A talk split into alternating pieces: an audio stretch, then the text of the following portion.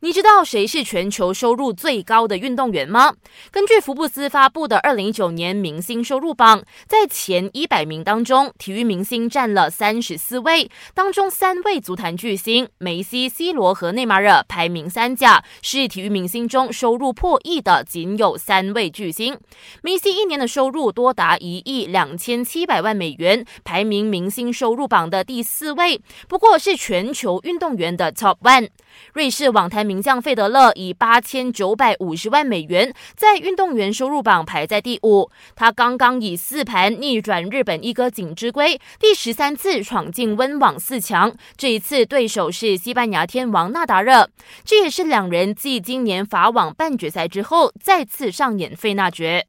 纳达尔是以七比五、六比二、六比二的比分打败美国大炮圭雷伊，连续两年报到温网四强。网坛世界第一塞尔维亚天王德约科维奇延续卫冕希望，同样三盘赢球下来，将会和西班牙人阿古特争夺决赛席位。潘德雷拉王者归来。打从去年八月雅加达亚运会之后，我国跳水公主潘德雷拉因伤休战了好长一段时间。如今，她宣布会在明天展开的二零一九年韩国光州世界游泳锦标赛上演回归秀，为明年奥运会发起冲击。